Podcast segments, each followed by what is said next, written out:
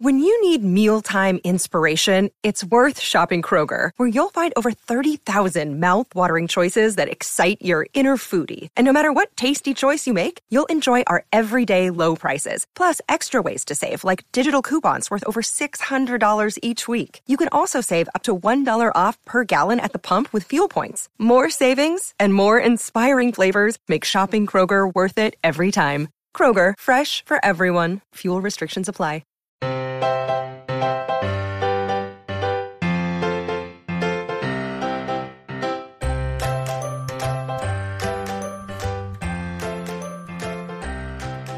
Hello and welcome to the Professional Book Nerds podcast presented by Overdrive. This is Joe. Hi, hello. It is that time of the month, y'all, where we are here to talk about our November book picks. So you already know Emma and Jill are here with me, and we're going to dive right into what we are excited to add to our T B R in the coming month. There's so many good books out in November. Just diving right in. Seriously, it was it hard. Was- It was hard to choose.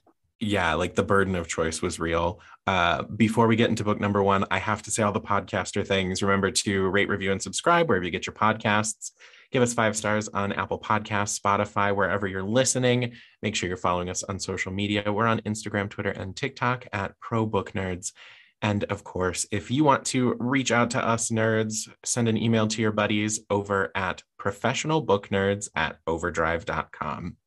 With that, I'm just going to jump in. My first title comes out at the end of the month. I'm wilding out with my order today. This is The Personal Assistant by Kimberly Bell.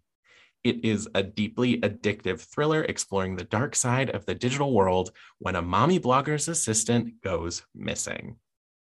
When Alex first began posting unscripted family moments and motivational messages online, she had no intention of becoming an influencer. Overnight, it seemed she'd amassed a huge following and her hobby became a full-time job, one that was impossible to manage without her sharp-as-a-tack personal assistant, A C. But all the goodwill of her followers turns toxic when one controversial post goes viral in the worst possible way.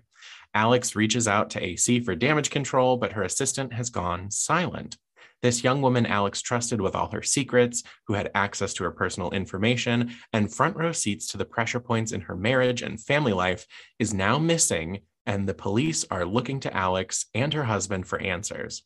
As Alex digs into A C's identity and a woman is found murdered, she'll find the greatest threat isn't online, but in her own living room.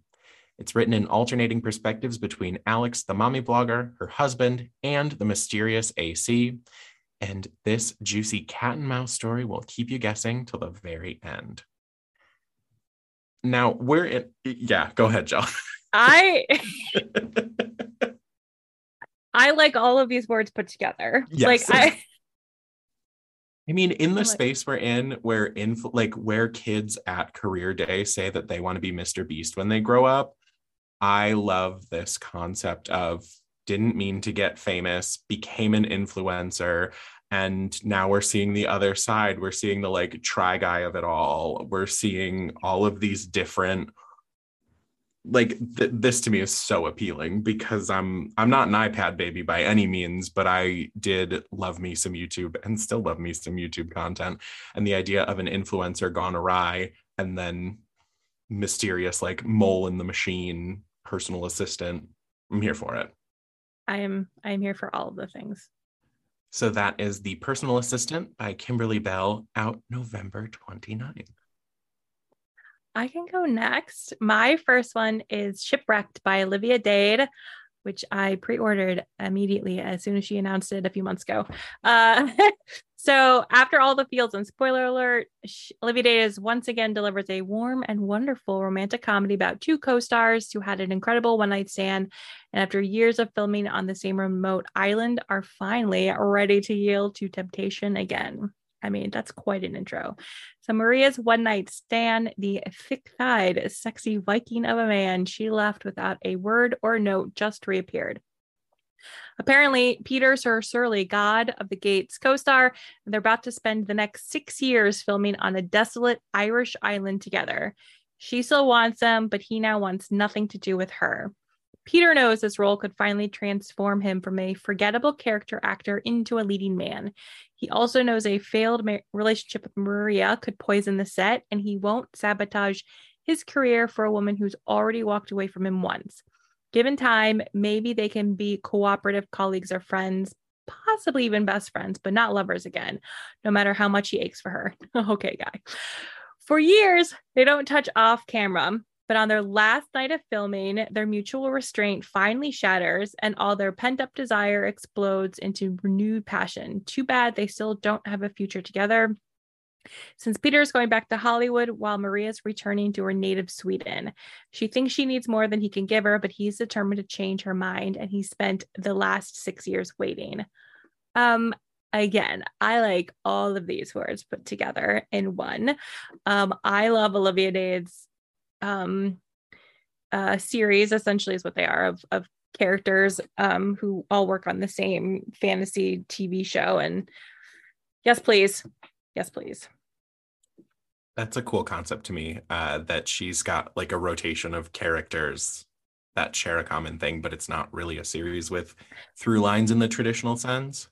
Yeah, that's really common in romance. Okay. And, but yeah. I'm showing I, my hand here. No, that's okay. No, yeah, no, that's actually super common in romance, where there's like a group of connected individuals, whether they're friends or oh. family or colleagues, where each one kind of gets their own book and their own story. Um, and so there's some overlap. You don't necessarily have to read them in order, although you might end up being slightly spoiled on like a relationship from a previous one. But again, they're romance, so you know who's going to end up, like people are going to end up together eventually. Anyway.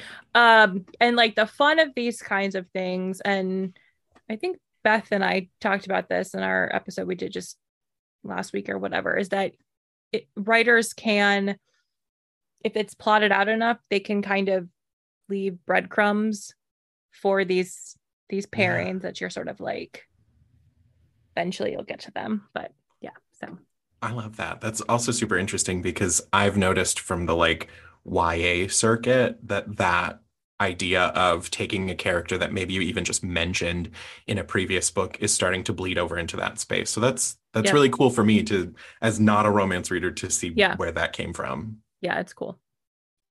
I can't wait for that one. It looks so good. In not the right vibe at all, my first pick is The Prisoner by B A Paris. So when Amelie, Amelie, I don't know how to pronounce these names if we're going to go like full French. Like like the movie? Yeah. A M E L I E. Yeah, it's Amelie. Mm-hmm. Amelie is used to surviving and doing everything on her own. She's worked hard to build a life for herself when she meets and marries a handsome billionaire, Ned Hawthorne. Fast forward, and Amelie wakes up alone in a pitch black room with no idea what's happened or where she is. Why does this prison feel safer than when she's with her husband? Who are her captors? Where the heck is she? Uh, so fans of B A Paris who read Behind Closed Doors will absolutely devour this thriller in the same vein. This is out November first. The minute they compared this to Behind Closed Doors, you have like a billionaire husband, like things are not as they seem. Yes, yes, yes. I read an arc of this, and yes, all of that. Yes, yes. It is, it is definitely in that same kind of spirit of Behind Closed Doors, and it's really good. Yay. Which Behind Closed Doors is one of my all-time top thriller, suspense, mystery, domestic, whatever type of reads. So if B A Paris is back again with something similar, then sign me up. So yeah, that was The Prisoner by B A Paris, out November first. My next pick is out November fifteenth. This is Wicked Little Things by Justin Arnold. So this is a fun Y A queer kind of horror story. If you still need something to carry you over from, you know, post-Halloween into, you know, the holiday season, this might be the book for you. But here we go. I am uh, eagerly awaiting reading this one. Join a coven, catch a killer, get a makeover. When his cousin is murdered, recently outed sixteen-year-old Dane Craven is forced to return to his unbearably small hometown of Jasper Hollow. It would be easy enough for him to keep his head down if it weren't for three inescapable facts. One, Dane is a witch with fiery powers he has little ability to control. Two, Dane thinks he's responsible for the death of his cousin. And three, he's already been claimed by a coven of fashion-forward mean girls desperate to give him a makeover. Being the gay best friend to a trio of teenage witches was never high on Dane's list of aspirations, but fortunately for him, these girls have necromantic powers he needs to figure out who killed his cousin. Plus, he could do with some new clothes. While on the hunt for his cousin's killer, Dane discovers life in Jasper Hollow isn't all bad. There's a cute boy who works at the local coffee shop and enjoys long walks in the woods for one. But when the rabbit-faced killer comes for Dane, he'll be forced to come to terms with who he is and where he belongs before it's too late for him and everyone in Jasper Hollow. Wicked Little Things is spooky and campy. It's horror, it's mystery, it's romance, and it sounds like it's going to have a whole lot of sass. I would say uh, Chilling Adventures of Sabrina meets The Fell of Dark. So that's Wicked Little Things by Justin Arnold, out November fifteenth. It's giving me the Honeys vibes too. Absolutely Honeys vibes. Which I'm uh, here for. Like I'm here for. Yeah, like witchy honeys. Like witchy honeys. Into yeah. it. yeah. Witchy honeys. That's the way to put it. Yeah. My next one is The Seven Moons of Mali Almeida by Shahan Karon Al-Tilaka. Um, this is set in Colombo in nineteen ninety. Ma- Mali Almeida is a war photographer, gambler, and closet queen, and is woken up dead in what seems like a celestial visa office. His dismembered body is sinking in the Bier Lake, and he has no idea who killed him. At a time when scores are settled by death squads, suicide bombers, and hired goons, the list of suspects is depressingly long, as the ghouls and ghosts who cluster around him can attest. But even in the afterlife, time is running out for Mali. He has seven moons to try and contact the man and woman he loves most and lead them to a hidden cache of photos that will rock Sri Lanka. This is like based on the description. Okay, first it was shortlisted for the Booker Prize, which always we're here for that. The Times describes it as an exuberant whodunit. There can't be many novels that simultaneously bring to mind Agatha Christie, Salman Rushdie, and Jean Le Carre, but this one does.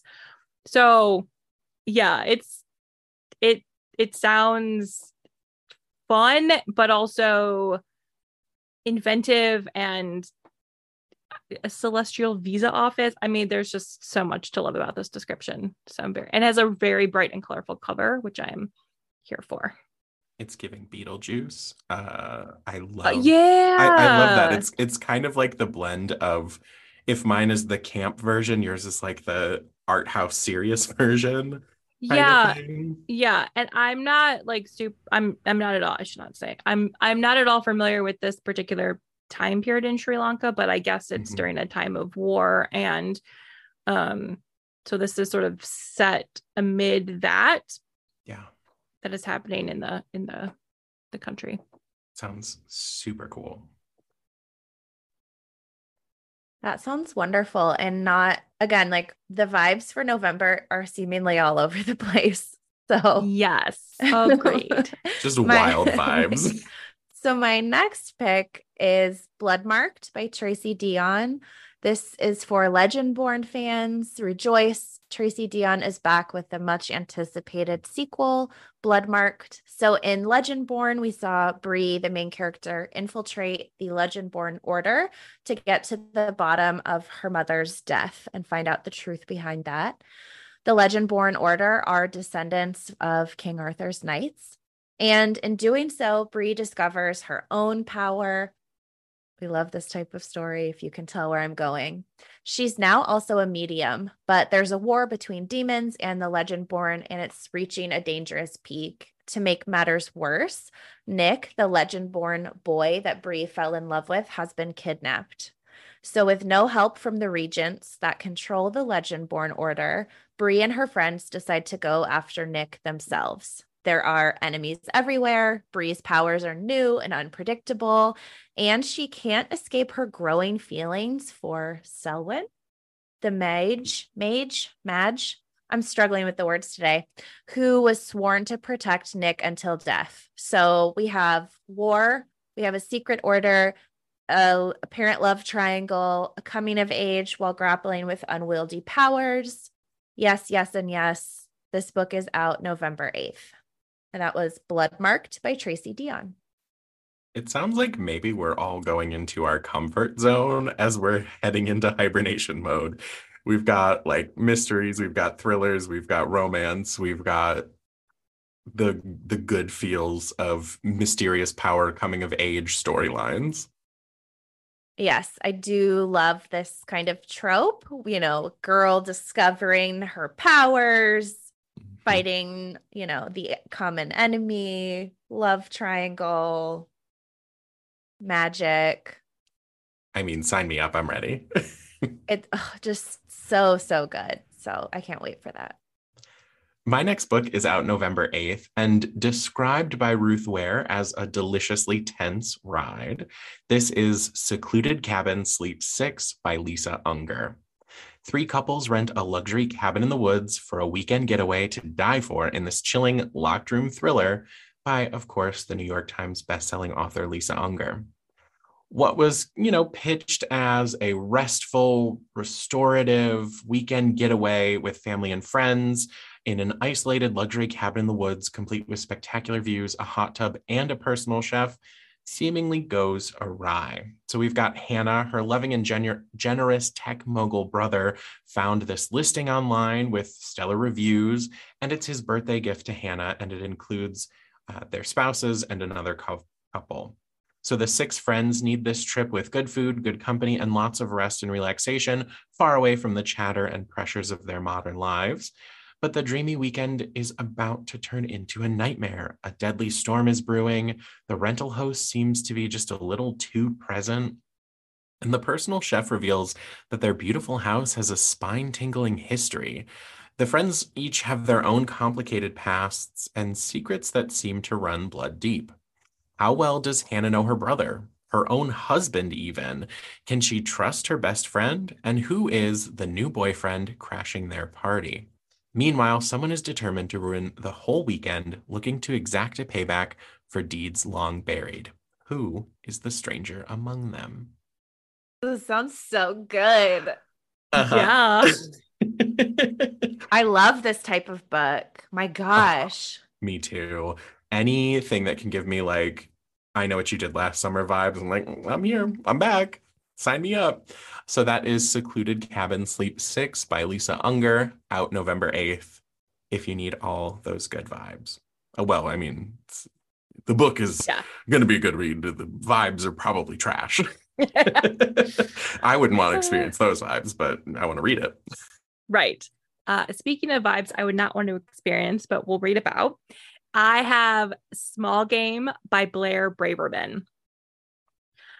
Four strangers and six weeks. This is all that separates Mara from one life-changing payday. She was surprised when reality T V producers came knocking at Primal Instinct, the survival school where she teaches rich clients not to die during a night outdoors, and even more shocked to be cast in their new show Civilization. Now she just has to live off the land with her fellow survivors for long enough to get the prize money. Whisked by helicopter to an undisclosed location, Mara meets her teammates, the grizzled outdoorsman, the Eagle Scout, the white-collar professional, and Ashley, the beautiful but inexperienced who just wants to be famous. Mara's usual rugged childhood has prepared her for the discomfort and hard work ahead, but trusting her fellow survivors, not part of Mara's skill set. When the cast wakes one morning to find something has gone horribly wrong, fear ripples through the group. Are the producers giving them an extra challenge, or are they wrapped up in something more dangerous? Soon, Mara and the others face terrifying decisions as survival becomes more than a game. Okay, so as someone who like woke up early this morning that we are recording to be able to watch the final two episodes of The Mole on Netflix, and who watched like Love is Blind season three, I'm like going to finish it today, the episodes that are out, and it's like watch Survivor, even like sent an audition tape to Survivor years ago. Like I am here for all of this because I love reality T V. This also kind of hits me with The Running Man. The Yes. you yes. know, it's it's kind of got that that vibe as well. But I'm I'm with you. I love some reality T V. Uh, can't be mad at it. This sounds can't fantastic. Be mad at it. It sounds so good. It sounds so good. This is reminding me of something, but I don't know what, and it's gonna bother me. Was it a book? There was a book that came out a couple of years ago called The Last One by Alexandra Olivia, I think. And it was a woman who was on a reality T V show and was like the last one surviving and has to figure out what is like the world is. Well, the world is sort of in a global pandemic and she has not quite figured that out. Um, but I don't know if that's what it is or not. It sounds so familiar. I love this though. It's kind of combining two things I didn't know I needed, which was reality T V and, you know, murder. Like yeah. Weird, like a weird, weird Hunger Games situation that yeah. you yeah. didn't know you were in. Exactly. Yeah. That sounds great. And my next pick, I did not line up my vibes. My next pick is a romance. Two Wrongs Make a Right by Chloe Liese. So this is dubbed as a swoony reimagining of Shakespeare's Much Ado About Nothing. So first and foremost, I love a Shakespeare retelling because English nerds forever and always. So this is like a fake dating romance to the extreme. We have Jamie and Bea. They have absolutely nothing in common. And when they first meet, they pretty much walk away knowing that they're absolute opposites and they like want nothing to do with each other. Uh, their friends have other plans, of course, and sort of trick them into a blind date. On that date, they realize that they do have one thing in common. They want revenge on their t- meddling friends. They're sick of it. They're tired of being tricked into love make love matches. They want their friends to stop meddling with their love lives. And so they decide to fake date to the point of obnoxiousness. Like, be so over the top in love with each other. And then they're going to have a massive breakup uh, to discourage their friends from ever meddling again. But in a classic fashion, uh, what happens when their fake dating starts to become easy? Were their friends a bit more correct than they thought? Oh, this book is out November twenty-second, and that is Two Wrongs Make a Right by Chloe Liese. I mean, I'm petty enough that I think I'd still be like, yeah, maybe I fell in love, but we're going to end this like we planned. Yeah. So I'm, I can't wait. I love fake dating. It's a great trope because it always turns into the best. Like, oh, they were perfect all along. Uh-oh. I love fake, fake dating. dating is my favorite. Hands down. I love it. I love it so much. So my vibes are also all over the place, or maybe all in the same vein. Who knows? My next book is also out November eighth. This is Now Is Not The Time To Panic by Kevin Wilson. sixteen-year-old Frankie Budge, aspiring writer, indifferent student, offbeat loner, is determined to make it through yet another sad summer in Coalfield, Tennessee, when she meets Zeke, a talented artist who has just moved into his grandfather's unhappy house and who is as lonely and awkward as Frankie. Romantic and creative sparks begin to fly, and when the two jointly make an unsigned poster shot through an enigmatic phrase, it becomes unforgettable to anyone who sees it. The Edge is a shantytown filled with gold seekers. We are fugitives, and the law is skinny with hunger for us. The posters begin appearing everywhere, and people wonder who is behind them. Satanists, kidnappers, the rumors won't stop, and soon the mystery has dangerous repercussions that spread far beyond the town. The art that brought Frankie and Zeke together now threatens to tear them apart. Twenty years later, Frances Eleanor Budge, famous author, mom to a wonderful daughter, wife to a loving husband, gets a call that threatens to upend everything. A journalist named Mazzy Brower is writing a story about the Coalfield Panic of nineteen ninety-six. Might Frances know something about that? And will what she knows destroy the life she so carefully built?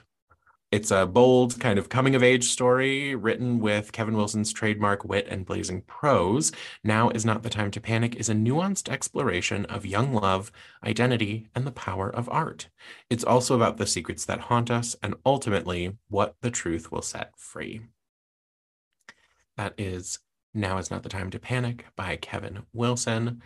best-selling author of Nothing to See Here. Sounds so good.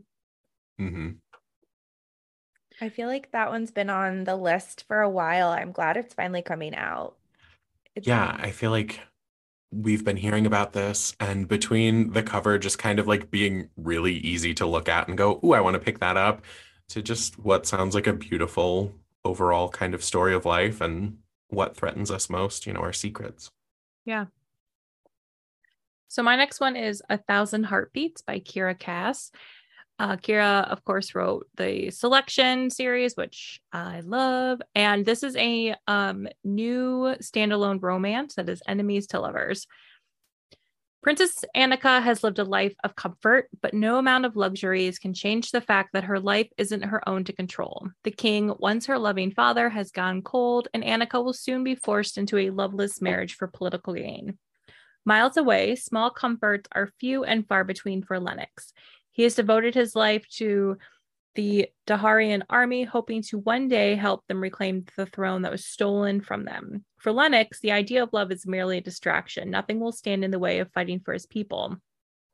But when love, against all odds, finds them both, they are bound by its call.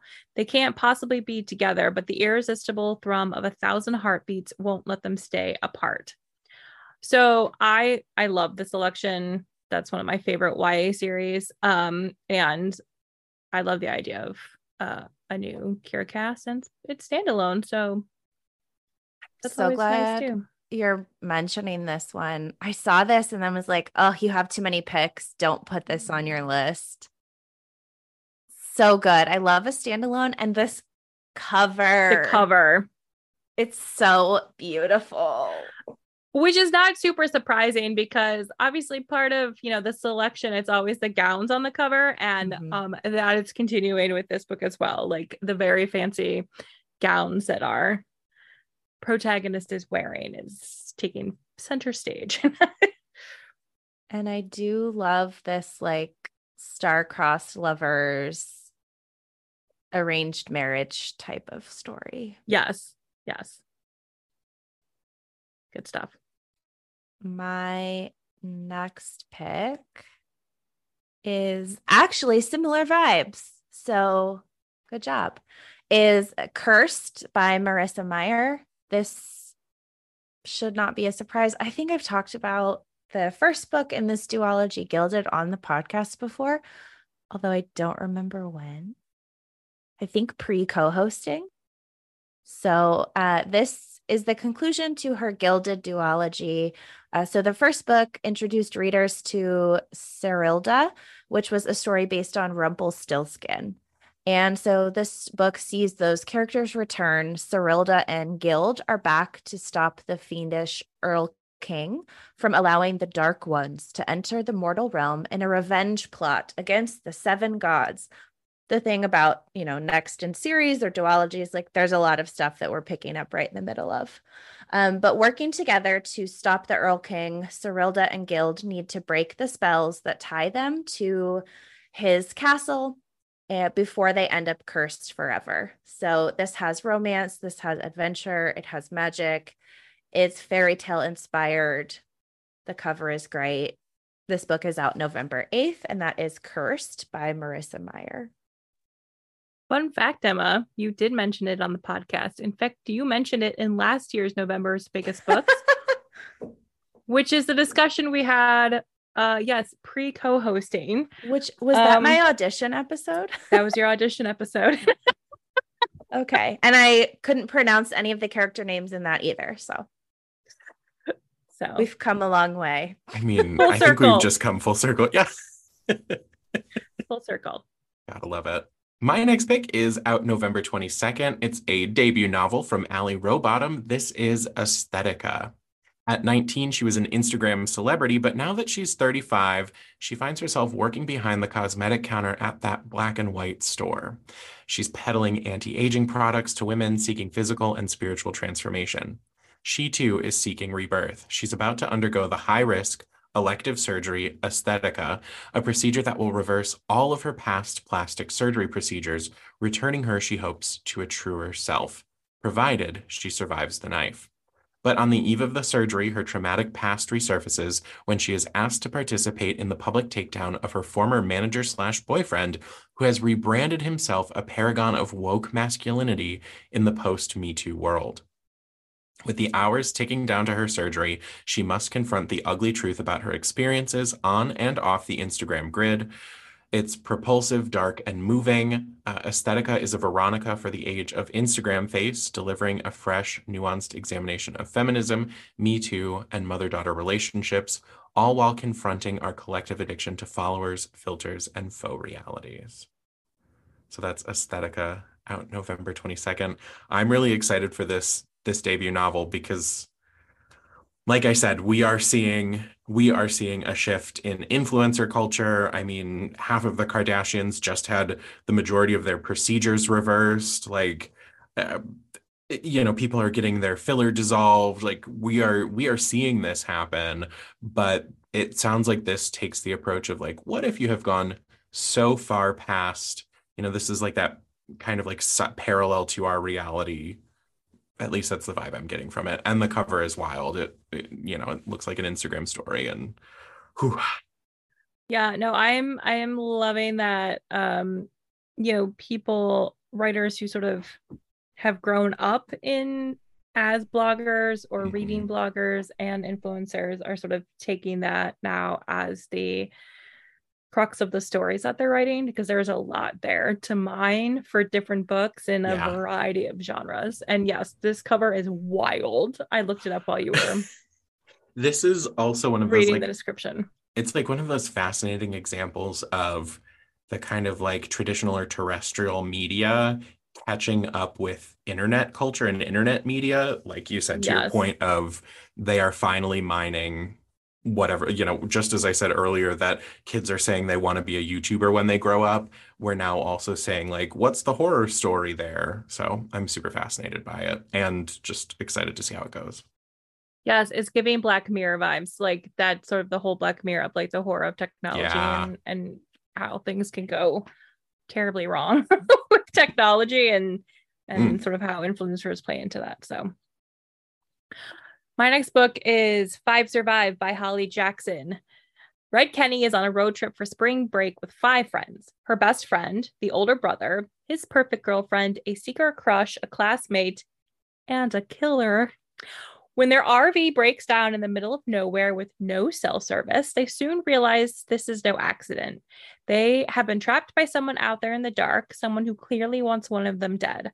With eight hours until dawn, the six friends must escape or figure out which of them is on is the target.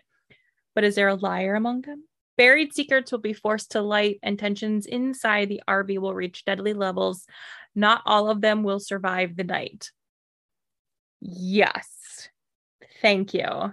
Yeah. All of this. Just give it to me right now. I want all of those words. I want to read them, and then I want to watch the adaptation. Right? Yes. No, I mean, yeah, let's take this idea of, you know, like locked room mystery, group trap somewhere, and put them in an R V in the middle of nowhere. Give me the graphic audio of this. Yes. Like, all of it. I want to hear the it. production. This sounds so good. I love this, like, flipped on its head a little bit thriller Y A story. I'm very articulate today. Bonjour, this is Fabulously Delicious, the French food podcast. I'm Andrew Pryor, and every week I bring you the wonderful and fabulous people involved in French food, whether they're here in France like me or from around the world. Each week we dive into a specific topic, be it a French dish, an ingredient, or a French cuisine cooking technique. My guests are all about French food. So come join me on Fabulously Delicious, the French food podcast. Bon app. My name is Cindy Burnett, and each week I interview at least two traditionally published authors on my podcast, Thoughts from a Page. We talk spoiler-free about their books, so you can listen whether you have read the book or not. And then we delve into things that you most likely won't hear about anywhere else. The importance of the cover design, why they included various aspects of the story, personal details about both the books and the authors' lives, and so much more. You can find the podcast on every major platform and learn more about it on my website, thoughts from a page dot com. Thanks so much for checking it out. My next pick and my next few are actually a little different for me. They're all nonfiction. So we're feeling some type of way for November, but a lot of wonderful people have books coming out. So my next one is Have I Told You This Already by Lauren Graham, because fall is Gilmore Girls rewatch time. So this is honestly perfect timing to have this new essay collection about Lauren Graham's years in show business. So this is, again, just a collection of personal stories about her life and her career, from her early days, you know, while she was waitressing in New York looking for gigs, to living on her aunt's couch during her first Los Angeles pilot season. And then she also covers things like since she's been in Hollywood, so her thoughts on aging gracefully. There's some name dropping in the description of this, you know, so we've got a story called Ryan Gosling Cannot Confirm.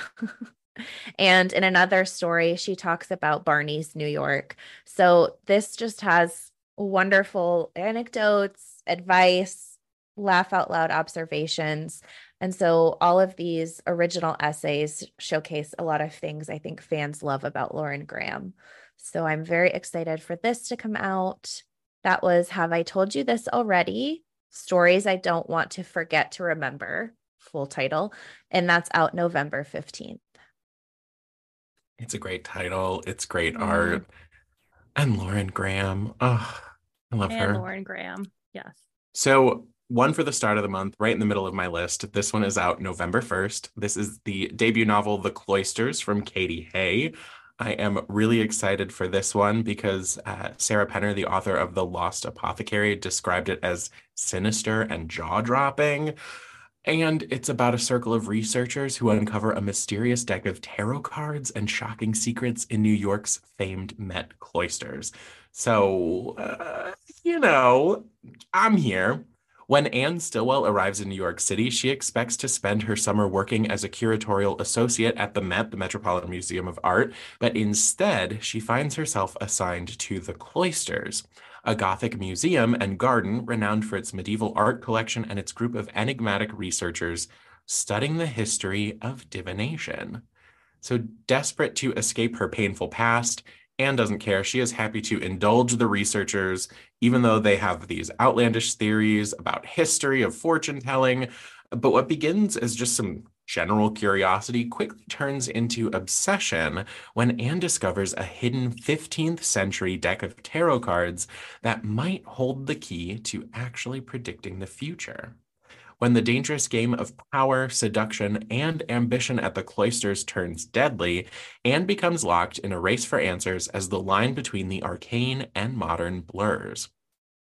So, haunting, magical blend of genre, uh, The Cloisters is being described as a gripping debut that will keep you on the edge of your seat. I know I cannot wait for this to hit on November first. That is The Cloisters by Katie Hayes. So yeah, I'm here for tarot and cloisters and and the Met the and, and the Met, yeah, all of it, all of it.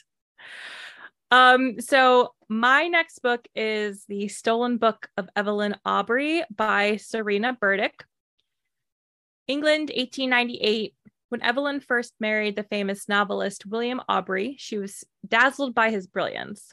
But their newlywed bliss is brief when William is gripped by writer's block and he becomes jealous of Evelyn's writing talent. When he commits the ultimate betrayal, stealing a draft of her novel and passing it off as his own, Evelyn decides to write her way out of their unhappy marriage. In California, two thousand six, Abigail always wondered about her father, his identity forever lost when her mother unexpectedly died. Or so Abigail thought, until she stumbled upon his photo and a message that her great-great-grandmother was the author Evelyn Aubrey, leading Abigail on a journey to England in search of, for answers. There she learns of Evelyn's shocking disappearance and how London society believes she was murdered. But from what she uncovers about Evelyn, Abigail believes her brilliant great-great-grandmother had another plot up her sleeve.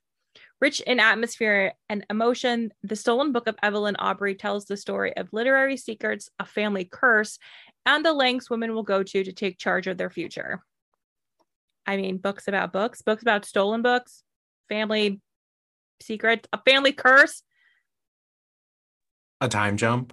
All a time of, jump. All, all of it. All of all of our different like favorite bits. Yes, all of it. All of it in one. And we do like a main character named Evelyn. So I'm thinking Hugo and Hardcastle as well. Anyways, that sounds wonderful. My next pick is continuing my nonfiction vein. It's quite a wild card pick for me because if you know anything about me, it's that I don't cook. But it is, in fact, a cookbook, Smitten Kitchen Keepers by Deb Perlman.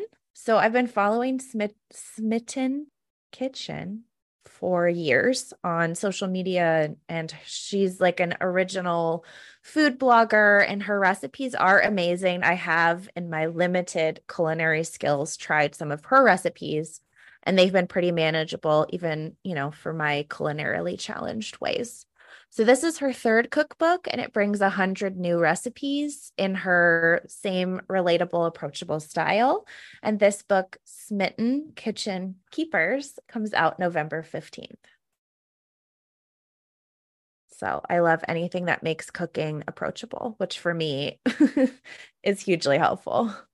Super important to break down the, those barriers, because there's... There's a lot of weird, almost like gatekeeping energy around cooking, uh, especially in the past with like different shows. I was actually talking about this with Marissa the other day. And, you know, once again, I know that the Celebrity Memoirs episode isn't out yet. This is the second time I've done this. So y'all get to hear from Marissa soon enough. But I, we did briefly talk about her in seven hundred. So uh, she and I were actually talking about how there is such a, a strange divide between the idea of a professional chef and a home chef, and like some of the flack that Anthony from Queer Eye is given because he's not like a professionally trained chef, but he is the food, like kind of the foodie or the food expert in the show, and, and the discourse about him online. So uh, super helpful to see anything that is creating recipes that are accessible and available to everyone. And I should say that that is also one of the points of this cookbook, is that there are recipes here that are meant to be like your forever go-tos. So something that you ref- like go back to time and time again because it always turns out perfectly, or it's just an easy thing to bring. So in this, she mentions things like a fuss-free lemon poppy seed cake, or an epic quiche, or just like a slow roasted chicken. So like kind of staple recipes and dishes that you can always go back to and kind of have for your forever files. That is the subtitle of this. It's New Classics for Your Forever Files. Um, so I'm really looking forward to this. I love that. Love it so much. And if you're in a recipe slump or you need something else to add to that weekday rotation, sounds like a good one. Emma, I'm going to join you with some nonfiction. I have two nonfiction picks uh, coming, uh, this one and another one, uh, but I'll hop on the cookbook train with you. This is What's for Dessert by Claire Saffitz. She is the internet darling, and this is out November eighth. Uh, I'm sure you've seen her all, all over the internet. She's always creating wonderful videos and delicious foods and trying to, you know, create things from scratch that you typically buy in a box from a supermarket. Uh, but a quote from her from the book: whether you're into flambés, soufflés, or simple loaf cakes, this book offers over one hundred different answers to that all-important question, what's for dessert? So Saffitz returns with one hundred recipes for all dessert people, whether you're into impressive yet easy molten lava cakes, comforting rice pudding, or decadent chestnut brownies. In this all-new collection, Claire shares recipes for icebox cakes, pies, cobblers, custards, cookies, and more, all crafted to be as streamlined as possible. No stand mixer, no problem, you won't need one. To keep the recipes straightforward and simple, Claire has made sure that each recipe is extra efficient, whether you're making a whipped tres leches cake with hazelnuts or caramel peanut popcorn bars. Fans will find all the warmth, encouragement, and deliciously foolproof recipes with loads of troubleshooting advice that they've come to count on from Claire. So kind of really flows from, from yours to this one. That's What's for Dessert by Claire Saffitz, and this is out November eighth. You could absolutely grab it in time for Thanksgiving. That sounds so good, and I love Claire. Me she's too. Just oh. great. Every video she's in is always so much fun, and I appreciate the the kind of attention to foolproof creation. Well, I can continue our food nonfiction trend. Totally. This was my next, this was going to be my next book anyway, so it worked out. It is Fatty Fatty Boom Boom by Rabia Chaudhry. If you are at all familiar with the podcast Serial, the first season, and Adnan, um, Rabia is also podcast uh, co-host of Undisclosed. And this is a memoir about food, body image, and growing up in a loving but sometimes oppressively concerned Pakistani immigrant family. So according to family lore, when Rabia Chaudhry's family returned to Pakistan for their first visit since moving to the United States, two-year-old Rabia was more than just a pudgy toddler. Dada Abu, her fit and sprightly grandfather, attempted to pick her up, but had to put her straight back down, demanding of Chaudhry's mother, "What have you done to her?" The answer was two full bottles of half and half per day, frozen butter sticks to gnaw on, and lots and lots of American processed foods. And yet, despite her parents plying her with all the wrong foods as they discovered Burger King and Dairy Queen, they were highly concerned for the future for their large-sized daughter. How would she ever find a suitable husband? There was merciless teasing by uncles, cousins, and kids at school, but Chaudhry always loved food too much to hold a grudge against it. Soon she would leave behind fast food and come to love the Pakistani foods of her heritage, learning to cook them with the wholesome ingredients and eat them in moderation. At once a love letter with recipes to fresh roti, chicken biryani, ghee, um, and an often hilarious dissection of life in a Muslim immigrant family, Fatty Fatty Boom Boom is also a serenely honest portrait of a woman grappling with a body that gets the job done, but that refuses to meet the expectations of others. I know Rabia is a bit of a polarizing figure for people who are familiar with Adnan and Serial and, you know, Heyman Lee and, and all of that. But I I love her. Um, and I'm I'm really excited for this. I mean, got me from the title. What what a brilliant title to to pick and to kind of share her own food journey and and then even some recipes that she loves along the way. Yeah, yeah. We're going to continue the nonfiction train with The Stories We Tell by Joanna Gaines. So this is an interesting one. I actually didn't even know it was a thing until recently, which I don't know how this skated by my view, because I feel like anytime the Gaines family are mentioned, I perk up a little bit. I'm just a big fan of Fixer Upper. But um, this is her first solo memoir. It comes out November eighth. Um, again, it's called The Stories We Tell. And I am just going to read a thing that she shared about how this book came to be, because I think it describes it better than anything that I could say.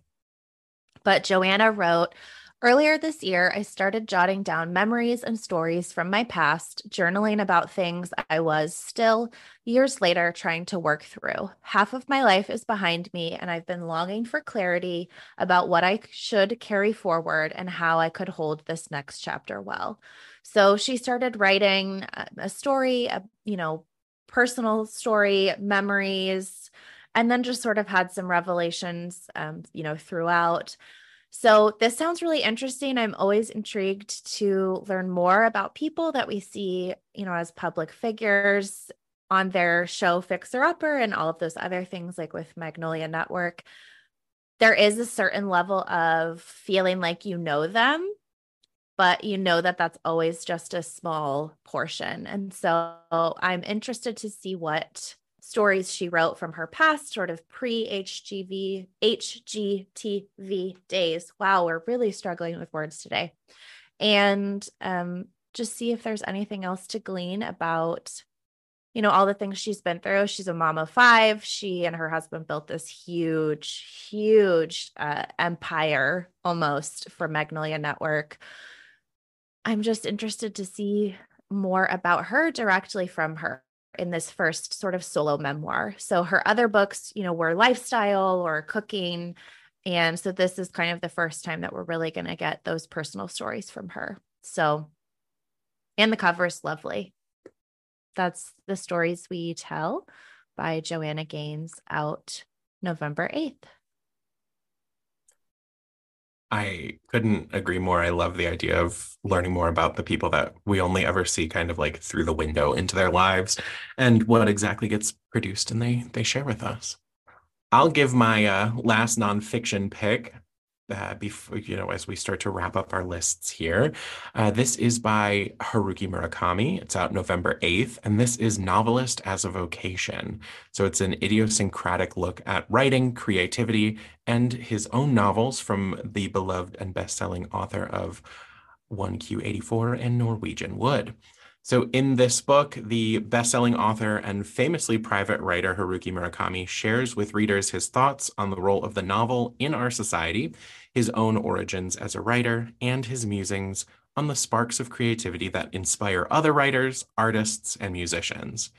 Here are the personal details of a life devoted to the craft, the initial moment at Yakult Swallows baseball game when he suddenly knew he could write a novel, the importance of memory, what he calls a writer's mental chest of drawers, the necessity of loneliness, patience, and his daily running routine, the seminal role a carrier pigeon played in his career.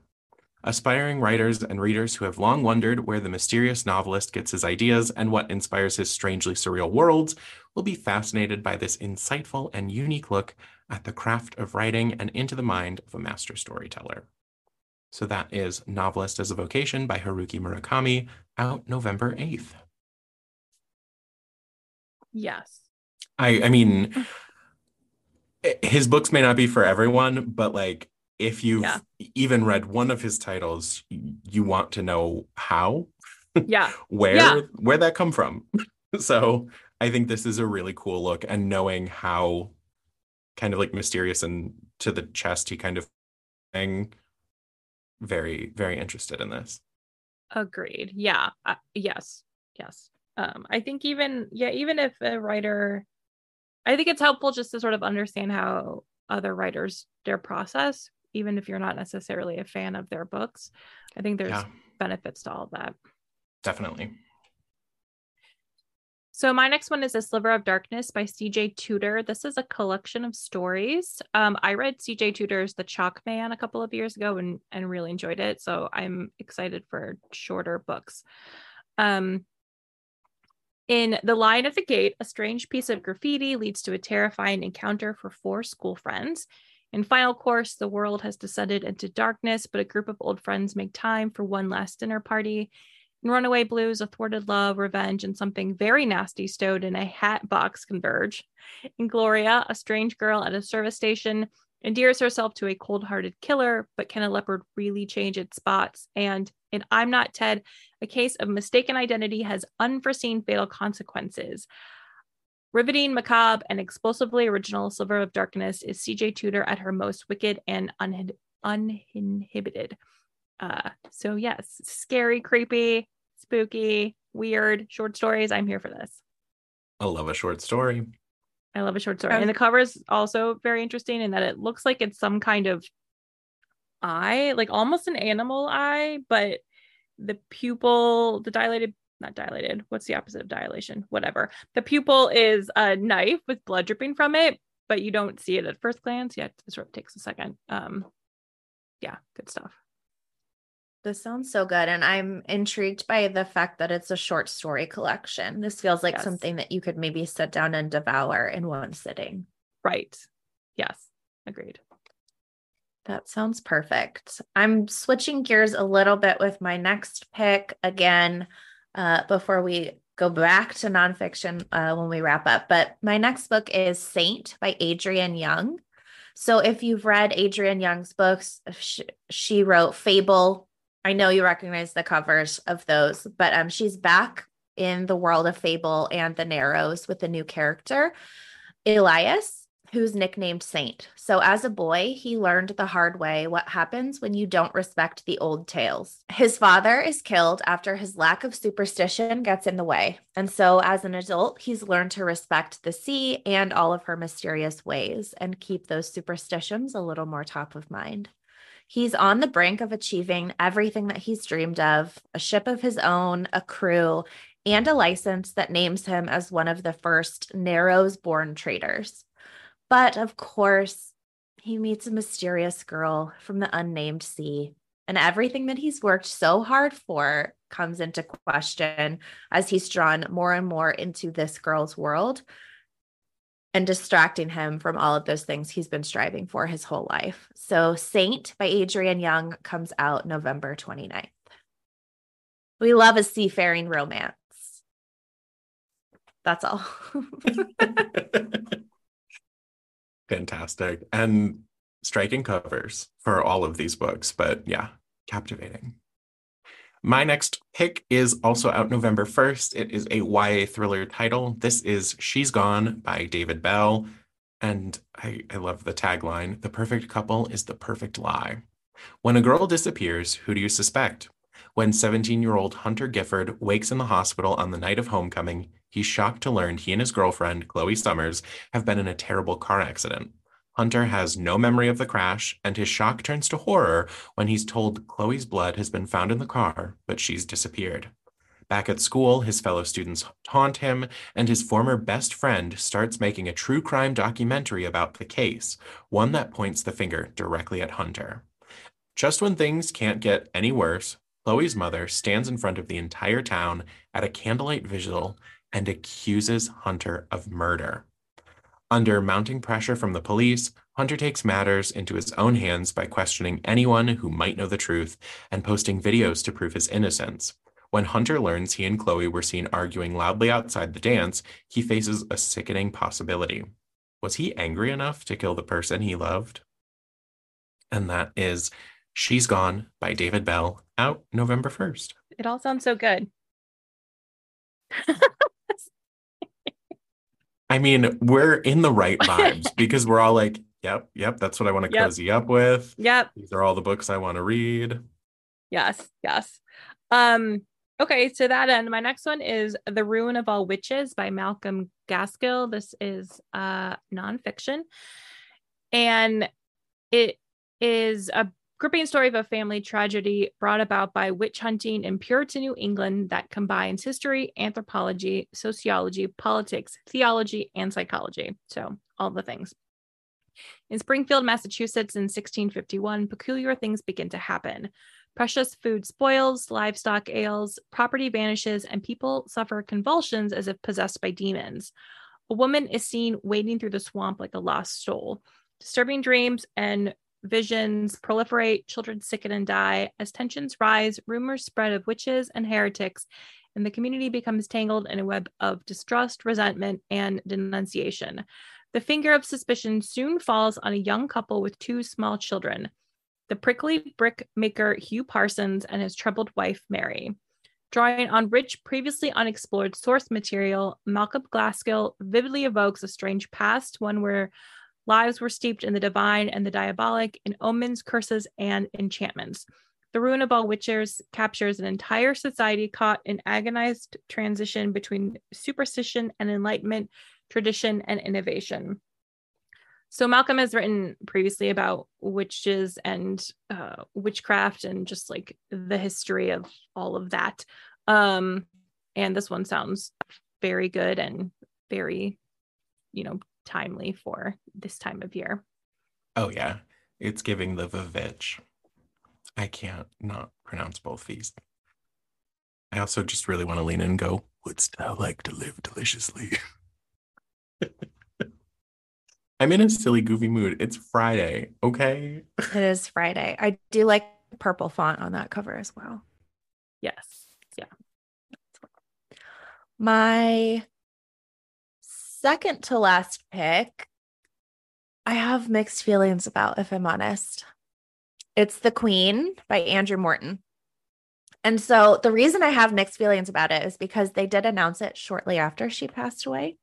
So I don't know particularly how much this was planned in advance or if it's kind of leaning into the timing.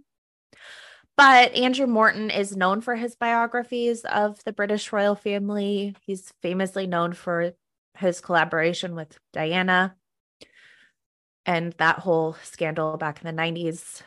Google that if you want to go down a fun rabbit hole. But they are coming out with The Queen, Her Life, on November fifteenth. And this is supposed to be the definitive account of her life. So she was always, Elizabeth Windsor was always very well suited for, you know, living quietly in the country, raising her family, a dog lover, a horse lover, you know, all of those things were kind of set in her path. And then her uncle abdicated and she became heir to the throne, thus completely changing the entire course of her life. And so she is the longest reigning monarch in the U K. There have just been seventy years of her consistent presence and the way in which she's navigated so many key moments in history. You know, she faced challenges within her own family, always under scrutiny. So The Queen, by renowned biographer Andrew Morton, just takes an in-depth look at her entire life. You know, there's a lot to be discussed, I think, about her and all of the things that she did.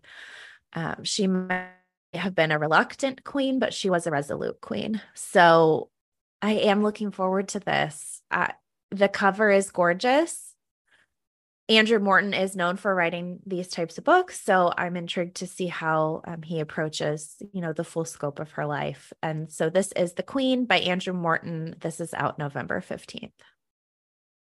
Something I wondered, does he work with the royal family when he writes these? So they're like authorized versus quote unquote unauthorized type situations. So I read that, I mean, he did work with Diana on her book back Diana in the nineties. I knew. Yeah. And he was commissioned to write a book, like to time up with the, the royal wedding of William and Catherine. So I don't know how much is being directly mm-hmm. fed to him from the royal family, but I think he must, ha- he must have enough presence, you know, yeah. in that sphere that, that every, you know, that things aren't just, yeah, but I, I would be intrigued to know like the full scope of his access to, right. to the royal family. Right. Because I feel like that was part of the whole scandal with Diana was how yes. much she yeah. shared. Right. And so, yeah. um, I was just never sure other than that, like what level of, and I mean, I'm not imagining he like sat down with Elizabeth, but just like what the access to information looked like. Yeah. Mm-hmm. I agree. So yeah, I'm intrigued to see what this fully covers. Absolutely fascinated. I need to, I need to know all the details. But for my last pick, we are wrapping up the month. Actually, this is out November twenty-ninth. This is The Sorcerer of Pyongyang by Marcel Thoreau. ten-year-old Junsu is a bright and obedient boy whose only desire is to be a credit to his family, his nation, and most importantly, his dear leader. However, when he discovers a copy of The Dungeon Master's Guide left behind in a hotel room by a rare foreign visitor, a new and colorful world opens up to him. With the help of an English-speaking teacher, Junsu deciphers the rules of the famous role-playing game, and his imaginary adventures sweep him away from the harsh reality of a famine-stricken North Korea. Over time, the game leads Junsu on a spellbinding and unexpected journey through the hidden layers of his country toward the precocious success, glory, love, betrayal, prison, a spell at the pinnacle of the North Korean elite, and an extraordinary kind of redemption. Vivid, uplifting, and deeply researched novel, The Sorcerer of Pyongyang is a love story and a tale of survival against the odds. Inspired by the testimony of North Korean refugees, drawing on the author's personal experiences of North Korea, it explores the power of empathy and imagination in a society where they are dangerous liabilities. So that is The Sorcerer of Pyongyang by Marcel Thoreau, out November twenty-ninth. November has so many good books. Right? And I get to wrap it up with like D and D. Why not? There you go. Uh, my last one is We Deserve Monuments by Jazz Hammonds. seventeen-year-old Avery Anderson is convinced her senior year is ruined when she's uprooted from her life in D C and forced into the hostile home of her terminally ill grandmother, Mama Letty. The tension between Avery's mom and Mama Letty makes for a frosty arrival and unearths past dramas they refuse to talk about. Every time Avery tries to look deeper, she's turned away, leaving her desperate to learn the secrets that split her family in two. While tempers flare in her avoidant family, Avery finds friendship in unexpected places. In Simone Cole, her captivating next-door neighbor, and Jade Oliver, daughter of the town's most prominent family, whose mother's murder remains unsolved. As the three girls grow cro- closer and Avery and Simone's friendship, blo- friendship blossoming into romance, the sharpened edged opinions of their small southern town begin to hint at something insidious underneath. The racist history of Bardell, Georgia is rooted in Avery's family in ways she can't even imagine. With Mama Letty's health dwindling every day, Avery must decide if digging for the truth is worth, worth the toppling the delicate relationships she's built in Bardell, or if some things are better left buried. So we got kind of a mystery. We got some queer Y A romance, we, you know, racial violence and sort of the impact on generations. And it's, it's a lot of good stuff all in one. It sounds like a really compelling read and has, I'm going to go into my final pick that is absolutely not related because of course, all of the vibes are completely all over the map. Next time, maybe we'll organize by theme. Probably not. Um, but my last pick for November is Scattered Showers by Rainbow Rowell. This comes out November eighth, and this is another short story collection. So there seem to be quite a few coming out this month. But Rainbow Rowell is such a delight. We're all huge fans of her, I feel like, on the podcast and at Overdrive as a whole. This is her first short story collection, I think, in print, where she's giving us nine beautifully crafted love stories. And we may be cheeky, got to read this early, and it was so good and just warm and cozies. All of the stories were just sweet. And so if you're a Rainbow Rowell fan, you also get to return to Simon Snow. And there's a fun little holiday adventure featuring him. Um, it's just a really nice collection of good characters, great dialogue, and that storytelling that you come to expect from Rainbow Rowell. And the cover is stunning. So that is Scattered Showers, and that comes out November eighth. Truly a fun read, an absolute delight, and perfect if you have only heard of Rainbow Rowell. Maybe you've been meaning to get into her writing, but you haven't yet. It's not a bad place to start. So super glad you added that one to your list, Emma. Yeah, we we did it. We did it for November. We did it. So we are now at the end of the podcast. Thank y'all for listening today to our November book picks. We hope to see ya in the next episode, but don't forget to rate, review, and subscribe, all that good stuff that we're supposed to say as podcasters. We appreciate you listening to us today, and we hope to hear from you on social media and via email at professional book nerds at overdrive dot com with your suggestions and ideas for future episodes. Thanks so much for listening, and we'll see y'all later. Bye. Bye. Bye. Readers can sample and borrow the titles mentioned in today's episode on overdrive dot com, and our library friends can purchase these titles in Marketplace. Professional Book Nerds is proud to be an Evergreen Podcast signature program. To learn about other Evergreen podcasts, visit evergreen podcast dot com. Our podcast is produced, recorded, and edited by Emma Dwyer, Jill Grunewald, and Joe Skelly, and presented by Overdrive. To learn more, visit professional book nerds dot com.